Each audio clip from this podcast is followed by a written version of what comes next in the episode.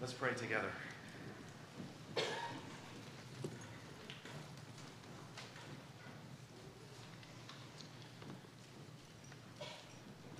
Father, we praise you and thank you this morning for the new covenant that you have inaugurated through the Lord Jesus. We pray, Lord, that you would impress upon us what we have in this new covenant. We pray that you would cause us to feel the unspeakable profundity that you are our God and that we are your people. And Lord, we pray that you would increasingly cause us to feel what it is to have the law written on our hearts, to be those who do not need to be taught, because you have made this covenant in which we all know you.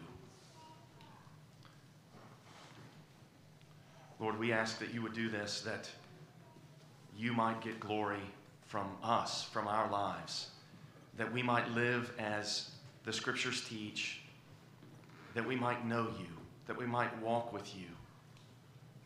Lord, we pray that you would cause us to experience the, the surety of knowing that there is nothing that will separate us from your love for us in Christ. And we pray that this would free us to fail, free us to attempt, free us to succeed with no boasting. And Lord, we pray that you would help us all to understand how it is that we have the unity of the Spirit and the bond of peace in this fellowship. We pray that you would Help us to understand more deeply what it is to be partakers of the new covenant. Help us to be committed to preserving and maintaining it, and also, Lord, those who winsomely invite others into it. We ask that you do all these things and much else beyond what I can imagine or think, and we pray that you do it all in Christ's name. Amen. I would invite you to open this morning to Hebrews chapter 8 and we will be looking at the second part of the chapter starting in verse 7, Hebrews chapter 8, verses 7 through 13. And as you turn there, I want to try to illustrate what I think we have as those who partake in the new covenant, those of whom Hebrews chapter 8, the end of verse 10 can say that it's true of us I will be their God, and they shall be my people. And so you, you may have read or seen the movie What Happens at the End of Book Two of the Harry Potter series, at the end of Harry Potter and the Chamber of Secrets. And, and you know that Harry is in this dark uh, chamber that is inhabited by this, this massive serpent there. And he is being taunted by Tom Riddle, whom it is revealed is in fact Lord Voldemort, the great evil power. And Voldemort has lured Harry down into this chamber of secrets so that this massive serpent can kill him. And, and as, they're, as they're facing off, Harry rem- remembers these words that Albus Dumbledore had said to him earlier in the story. He said, Help will always be given to those at Hogwarts who ask. And he also said in that same conversation, I will never truly have left this school as long as there are any here who are loyal to me.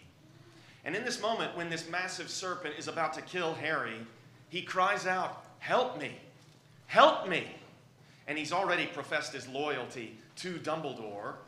And then this phoenix, which is a, a, a symbol of Christ, this, this bird that regenerates itself upon its death, this phoenix flies in, and what he brings to Harry is this lumpy, ragged old hat, the school sorting hat. And he drops it, and Harry sees it there, and Voldemort taunts him all the more. He says, Oh, this is what Voldemort, uh, Dumbledore sends to his defender, the sorting hat, as though that's going to help anyone. That scene, if you know how it ends, we'll return to this at the end of the sermon. if you know how it ends, that scene is a little bit like having this passage about the new covenant. Because the world would look at this and say, oh, a lot of good that's going to do you. A lot of good this is going to do you. They would, they would mock us and taunt us.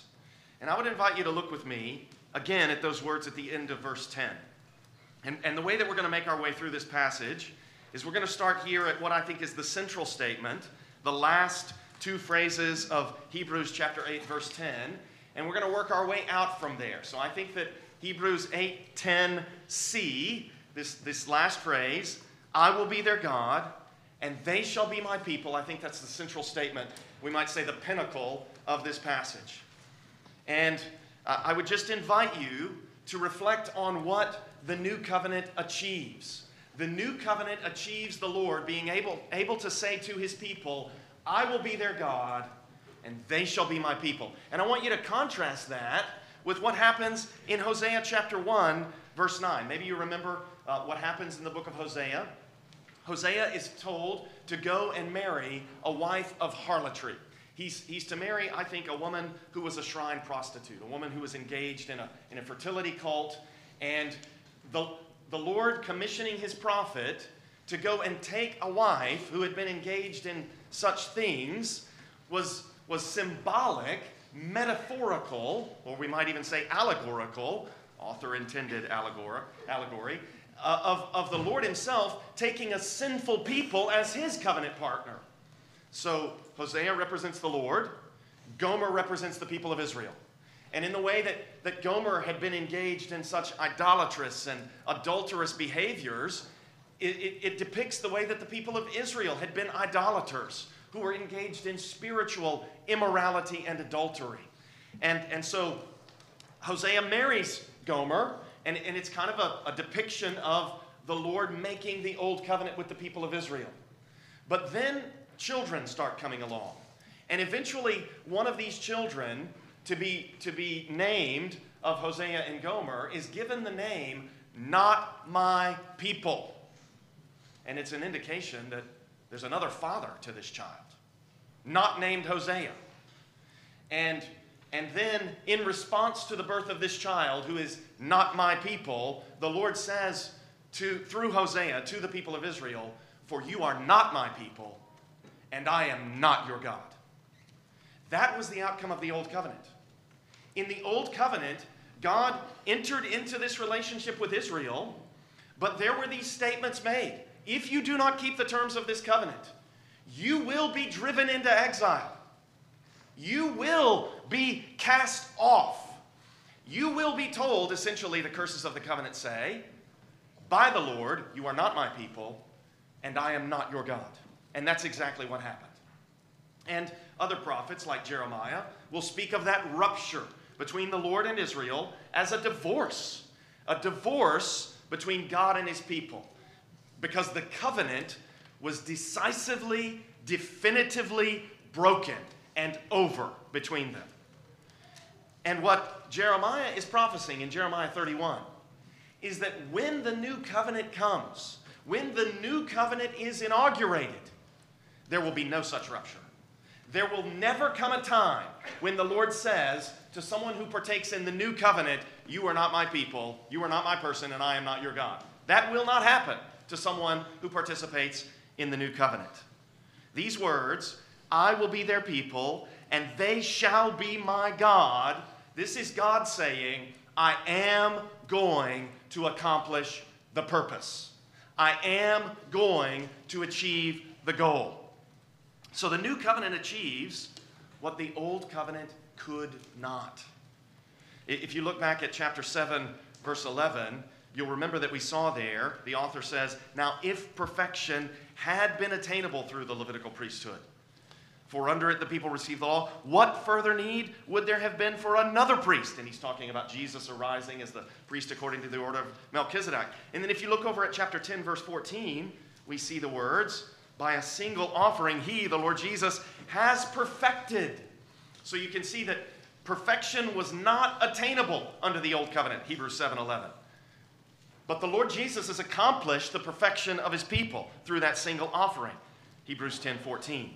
We can also see in Hebrews 7, verse 18, the author of Hebrews says, on the one hand, a former commandment, and he's talking about the, the commandment that installed the, Levi, the Levitical priesthood, a former commandment is set aside because of its weakness and uselessness, because it can't achieve perfection.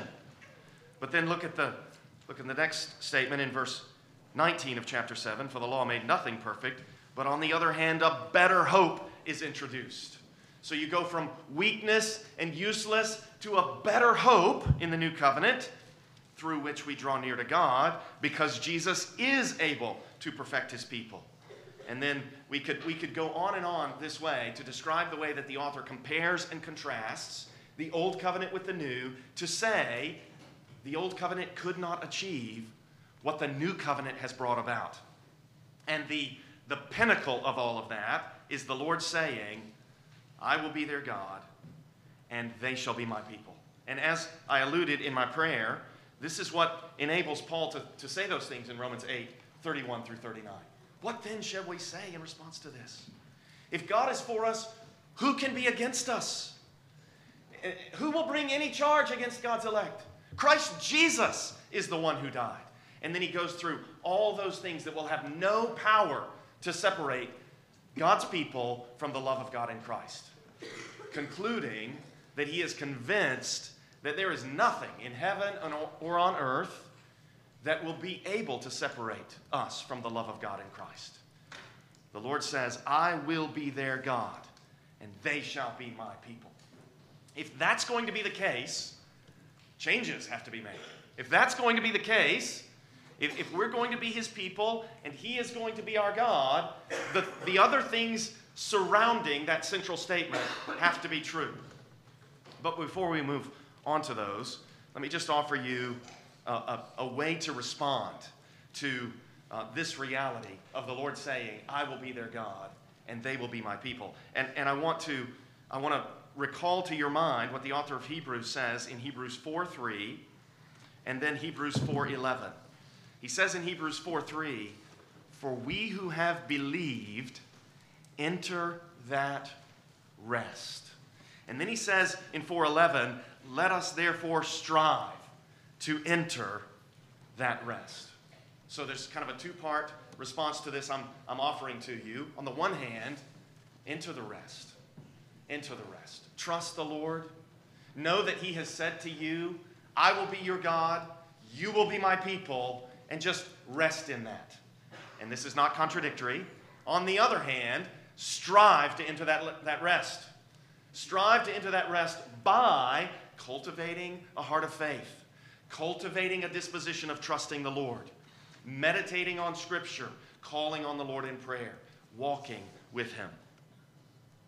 I'd invite you to look with me next at the two surrounding statements of that central statement.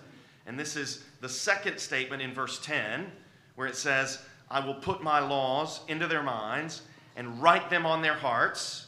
And then the first statement of verse 11, and they shall not teach each one his neighbor and each one his brother, saying, Know the Lord. And I want to suggest to you that there's a profound connection between those two statements. Because if the Lord has written the Torah on your heart, you don't need a teacher. You don't need anyone to say to you, Know the Lord, if you have experienced what it is that God does when He puts His law within you. And, and I would invite you also to notice the, the sort of comparison and contrast that the prophet Jeremiah is doing, that the author of Hebrews is quoting between the location and, and the inscription of the law under the Old Covenant as compared with its location and inscription in the New Covenant. You remember that those two tablets were inscribed on tablets of stone with the finger of God. The Lord wrote the Ten Commandments on tablets of stone in the book of Exodus, and then those stone tablets were placed in the Ark of the Covenant in the Holy of Holies. And, and there's a sense in which that makes those things external to the people. And when those things are external to the people, and Moses had also told the people of Israel, places like Deuteronomy 29, I always they've they, they mess with the numbering of the Bible. So I don't know if it's verse 3 or 4 in, in English because it's verse 3 or it's, it's one in Hebrew and another in English, and I, I never can remember which. So it's either De- Deuteronomy 29, 3 or 4. The Lord says to Israel, through Moses, He says, down to this very day, the Lord has not given you a heart to know, or eyes to see, or ears to hear. So the law is outside them, and they don't have the heart that they need to know, to see, to hear, to respond. So that covenant's never going to work. And, and all through the book of Deuteronomy, Moses repeatedly calls the people to circumcise their own hearts. And, and I think what's happening is Moses is, it's as though he's saying to them, You don't have the heart you need, so you need to circumcise your own hearts. And it's like he's trying to push them to realize, I can't do that to myself. I, am helpless here. I need God to do this for me. And, and I think that under the old covenant, there were those who responded in just that way. And the Lord did that for them. It's kind of a, I would say they had circumcised hearts, which would be the old covenant analog to, to, to being born again or being regenerated. But under the new covenant, the law is not going to be inscribed on stone tablets, which are located in the Holy of Holies in the Ark of the Covenant. No, look at what that second statement of verse 10 says I will put my laws into their minds. And this is the Greek translation of the Hebrew, which says, I, will, I will put my law within them, and I will write it on their hearts. So no more stone tablets, and no more Ark of the Covenant and Holy of Holies. Now, the tablet is the human heart. And now, the location is within the person. And this is Again, this is connected to the fact that we are God's temple under the new covenant, and the Holy Spirit dwells in us. And as a result of this, I think, verse 11, they shall not teach each one his neighbor and each one his brother, saying, Know the Lord. So I think the kind of knowledge that is spoken of there is the kind of experiential knowledge that you have when you taste honey and you know that's sweet. And maybe you don't like honey. Maybe there's something else you like. You taste something you enjoy and you experientially respond. That's wonderful. That's the kind of knowledge, I think, the author of, well, Jeremiah and now the author of Hebrews is, is talking about. When God writes his law on our hearts, we experience something, and I think that something is love for him. When God writes his law on our hearts, we love him and that, I mean, think of the two great commandments of the law love the Lord your God with all your heart and so forth, and love your neighbor as yourself. We experience that with the law written on our hearts. And that results in us being those who don't need to be taught what that experience is. As a result of this, when you hear the Bible, this is, this is one of the great things about, about uh, serving a regenerate church, a believer's church. You know, there, there are churches that are not exclusively believers' church. Baptist churches are believers' churches, which means we only welcome believers into membership. We only baptize believers into membership. There are other traditions that welcome other people into membership who, are not, who have not made a personal profession of faith, and they do this in various ways and for various reasons. Um, one of the great things about serving a believer's church is that believers love the Bible. Amen. Believers hear the scriptures and their hearts say, Yes, that's what I want. You, you come to a believer with a hard truth of scripture, something that's going to cause them to have to sacrifice personally. And their response is not, How dare you? Their response is, Of course, naturally. Yes, that's what I want to do. So I, I hope you, I, I trust you all resonate with what I'm saying here. Because the law is written, in our, written on our hearts, we want to give money to the cause of the gospel. We want to be those who do not seek to be served, but to serve. We want to honor rightful authorities in our lives. We want to submit to those rightful authorities rather than rebel against them. We want to learn in humility rather than boasting in pride. We want to love others rather than nurse our grudges and hate others. We want to be thankful, not grumbling. We want to trust Christ and know the Bible. And all of this is springing out of love for God. That's what it is to have the law written on your heart. I think this is easy uh, to apply. It, it, it, it calls us to recognize, or to maybe to ask ourselves, is this how I respond? Is this how I respond? 1 John 2 20, John writes, he says, You have an anointing. And he's speaking, I think, of the indwelling of the Holy Spirit. And you don't have it, you don't need anyone to teach you anything. Do you have that? Do, do you have this experiential response to the Lord, to the scriptures, so that when, when something that in your flesh you would otherwise look at and say, I do not want to do that. I would not want to do that. But because you know Jesus, your response is, let me get my hands dirty with that work. Let, let me be the one who cleans up this mess. Let me be the one who lays down my pride. Let me be the one who takes the worst, most uncomfortable seat in the van. Let me be the one who sacrifices my desires and lets somebody else pick what we're going to watch. Let me be the one who serves everybody else. If that's not how you reply, if that's not how you respond, I would urge you to call on the name of the Lord. Romans 10:13, Paul promises everyone who calls on the name of the Lord will be saved. You should cry out to him, Lord, change me. Write the law on my heart. Put love for you inside me. Make it internal, not external. Make it something that is, is welling up from within me, not something that is standing outside me making demands. Because if it's welling up from within you, you're going to want to do it. If it's standing outside you making demands, you're always going to resist it. The next statements, the first statement of verse 10 and the last half of verse 11, if you look at those with me, the first statement in verse 10, the Lord says through the prophet Jeremiah, being quoted now by the author of Hebrews, For this is the covenant that I will make with them, with the house of Israel, after those days, declares the Lord.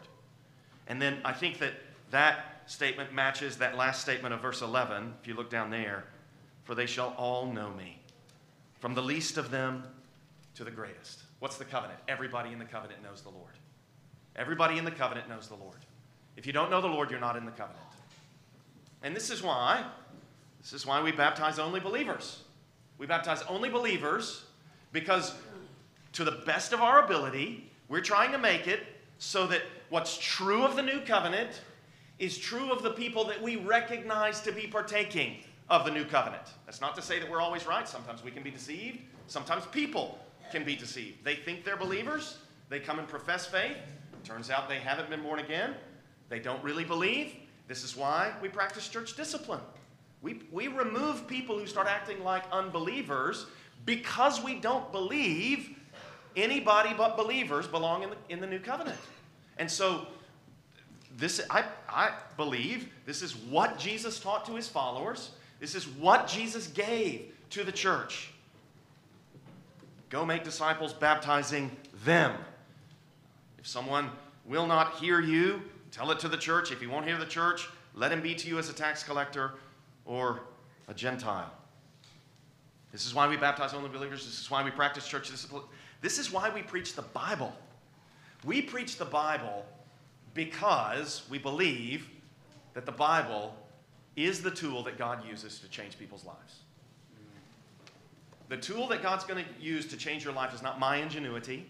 It's not the other elders' creati- creativity.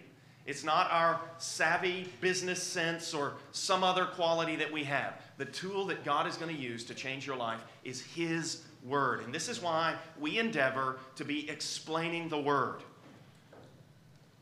This is why I think all of this, everything I've just said, is why we enjoy the unity of the Spirit in the bond of peace. We have the unity of the Spirit in the bond of peace precisely because we are partaking of the new covenant, in which everyone in the covenant knows the Lord. Everyone in the covenant wants to respond to the scriptures. Everyone in the covenant is glad to take up their cross and follow Christ because he's worthy. So let me offer you a way to respond to this. And, and it's, it's really simple relish the covenant, relish it, savor it, enjoy this.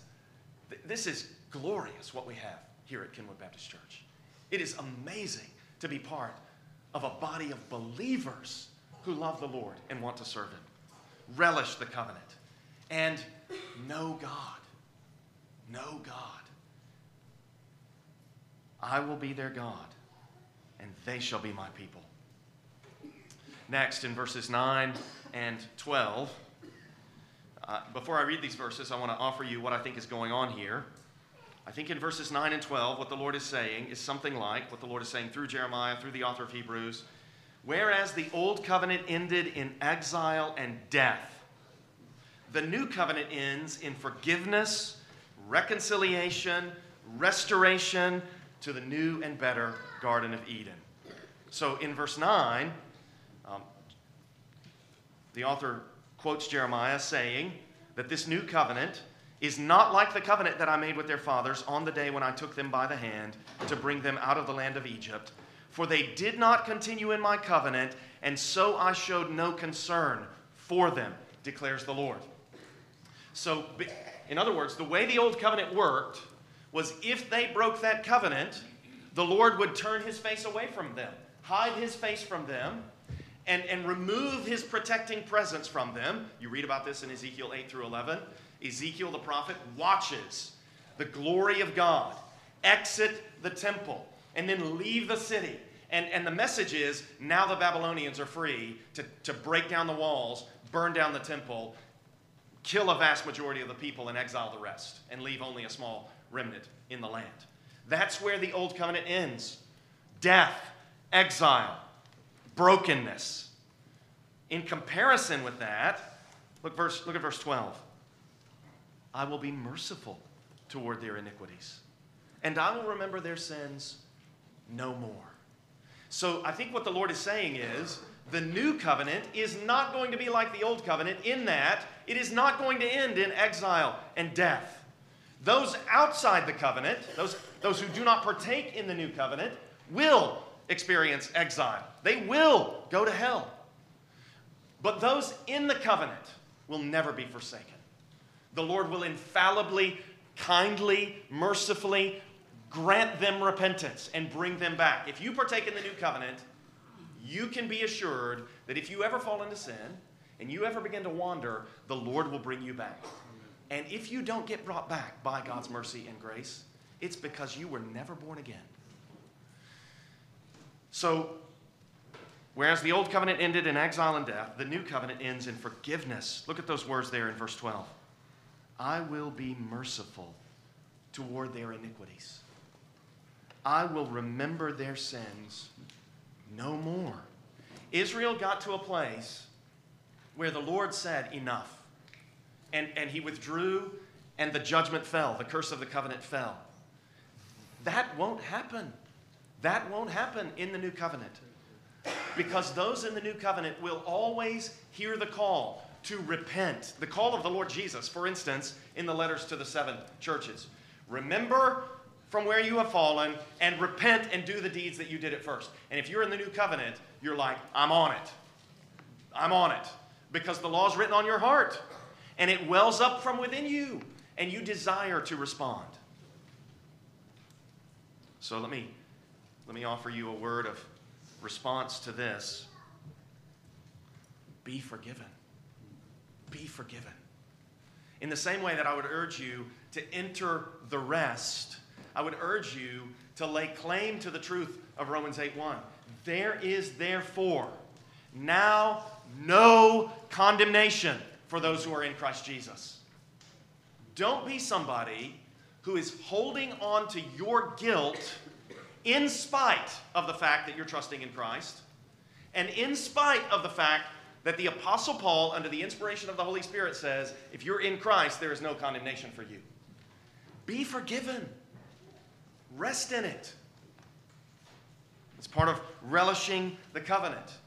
If you're here this morning and you don't know this, you have not experienced this, again, I would urge you to, to obey what Paul, or do what Paul describes in Romans 10 13, and call on the name of the Lord and be saved and be brought into the new covenant and be somebody of whom the Lord says, I will be merciful to their iniquities and I will remember their sins no more. So be forgiven. And uh, this next point of application comes out of that statement there that we just looked at in chapter 7 when he, when he speaks of that better hope in 719. Experience hope. Experience hope. The hope that because of what Christ has done, you will infallibly be brought to paradise, to, to the new and better land of promise, the fulfillment of the Garden of Eden in the new heavens and new earth. That is a hope that should overwhelm all our fears and all our sorrows. That's a hope that says we will be made new. Every, every time we experience an ache or a pain, now, I'm, I'm sort of taking this from um, Jo and I going out to play, play frisbee as almost 50 years old, 50 year olds, and, and, and we're both out there sort of groaning as we stretch our tired old bodies. And, and, and he'll say something like, the resurrection body is going to be awesome.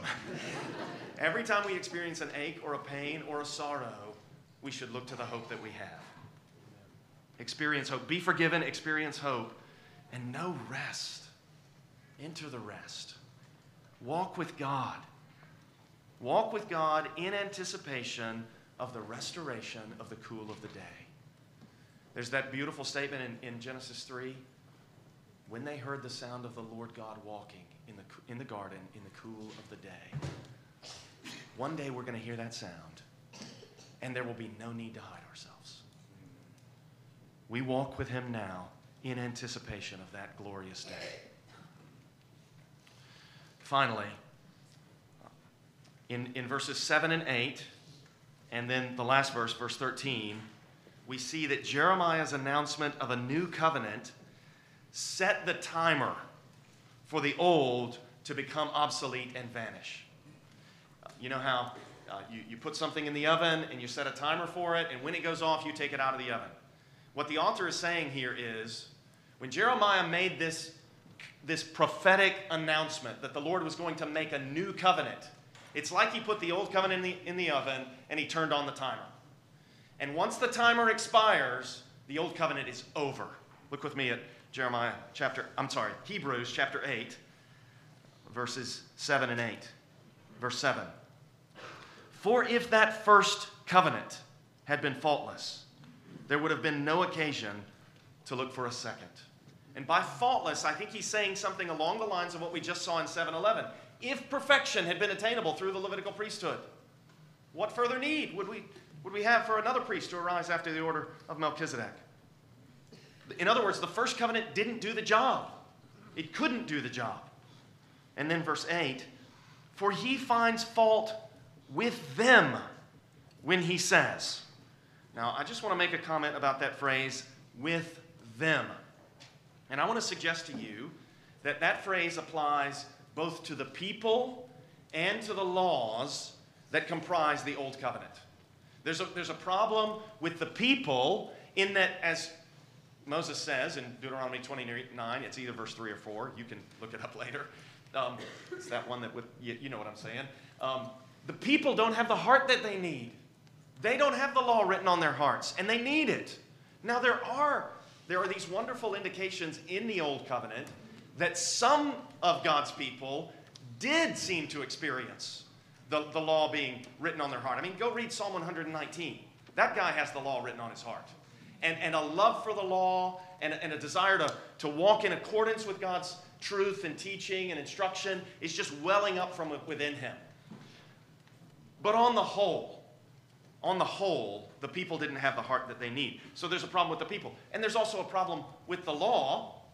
And here I would reference um, what Paul says in Galatians 3 when he says the words, if a law had been given that could give life. And, and what he's saying is, the law that was given to Israel was not a law that caused them to be born again.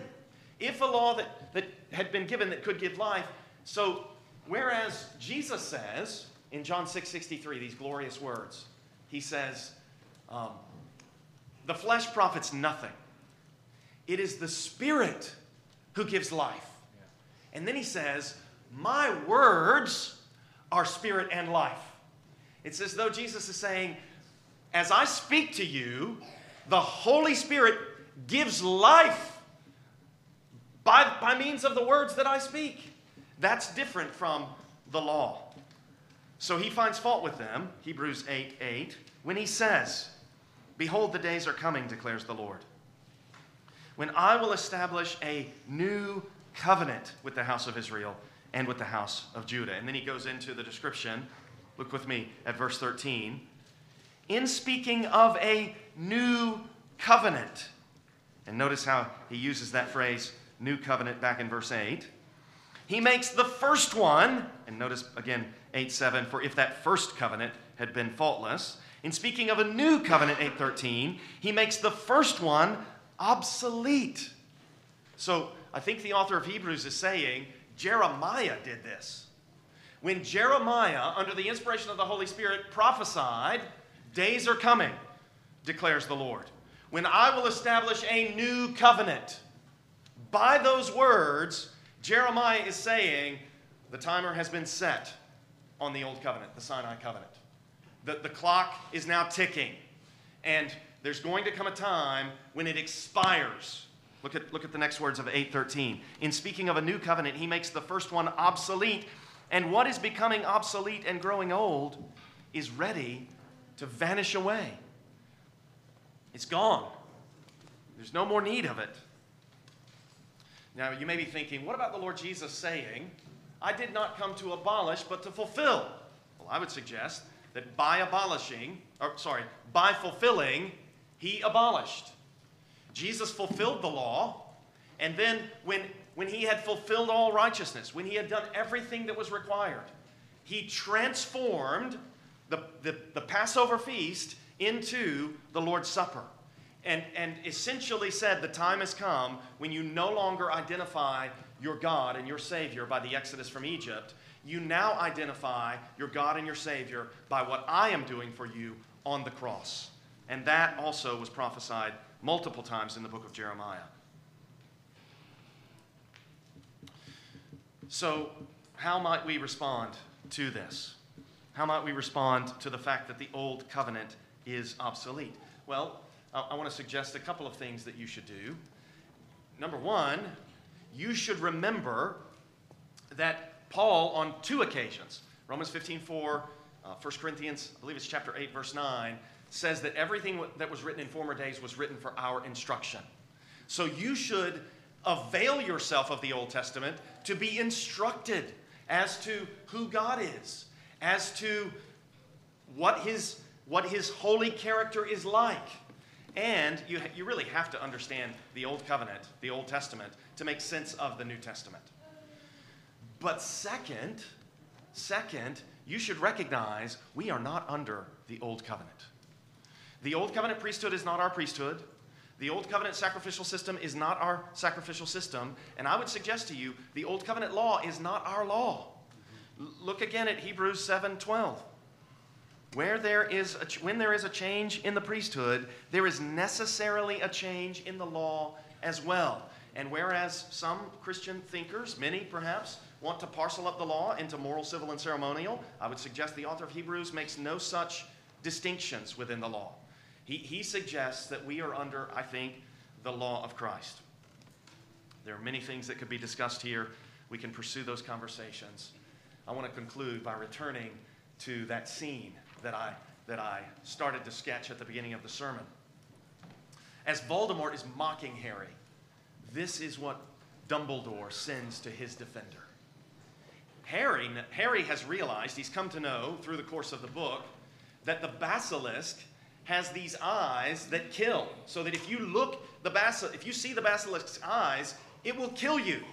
And so he takes the sorting hat and he puts it over his head and it covers up his eyes. And now he's protected from that aspect of uh, the basilisk. Meanwhile, the, the bird, the phoenix, which also Voldemort had mocked, goes about the business of pecking out the eyes of the basilisk, removing that difficulty.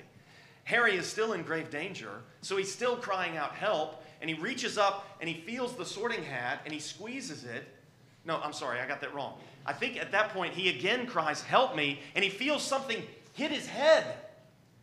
And, and what has happened is that the sword of Gryffindor, this priceless treasure, this, this magical sword that is capable of piercing the serpent and killing it, has been brought to him through the sorting hat. And so he pulls out the sword of Gryffindor and he crushes the serpent's head.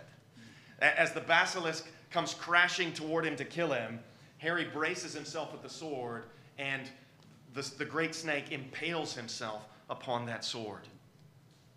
So, what was mocked by the evil, by the wicked, this is what Dumbledore sends his defender, was the, the seemingly weak, veiled weapon that actually accomplishes the triumph.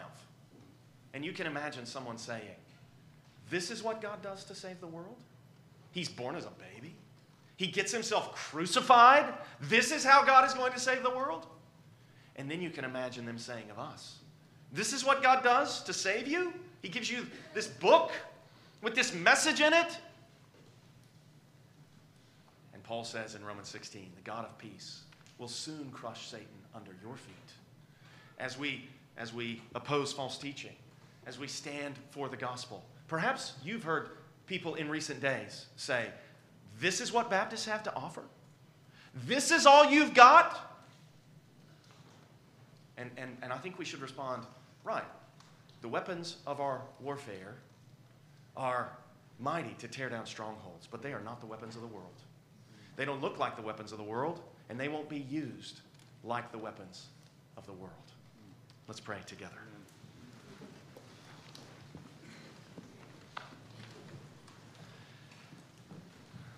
Father, we pray that you would rest heavily upon us. Lord, we want to be people for whom these, these words that you spoke through the prophet Jeremiah I will be their God, and they shall be my people. Lord, we want these words to be everything to us. And so, Lord, we pray that it would indeed be the case that you have written your law on our hearts, and that we need no one to teach us. And Lord, we pray that, that not only would a desire to obey spring up from within us, giving us boldness with one another, to speak the word to one another, to call one another to obedience, to repentance, to sacrifice. Lord, also we pray that this confidence would, it, would assure us that our sins are forgiven, that you will remember them no more, because we partake in the new covenant, and everyone in the new covenant knows you. And this is not a covenant like that Sinai arrangement that resulted in exile and death, but one in which you are merciful to our iniquities and remember our sins no more. Lord, we pray that that the great glory of Christ would be seen as we live out of the truth of the new covenant. We pray that his incomparable worth, the priceless treasure of who he is, and the ultimate conquest in what he has done. We pray that these things would be displayed in our responses to the difficulties of life. Lord, we love you. We thank you for your word. We thank you for the Spirit. We thank you for the opportunity to sing your praise now. In Christ's name.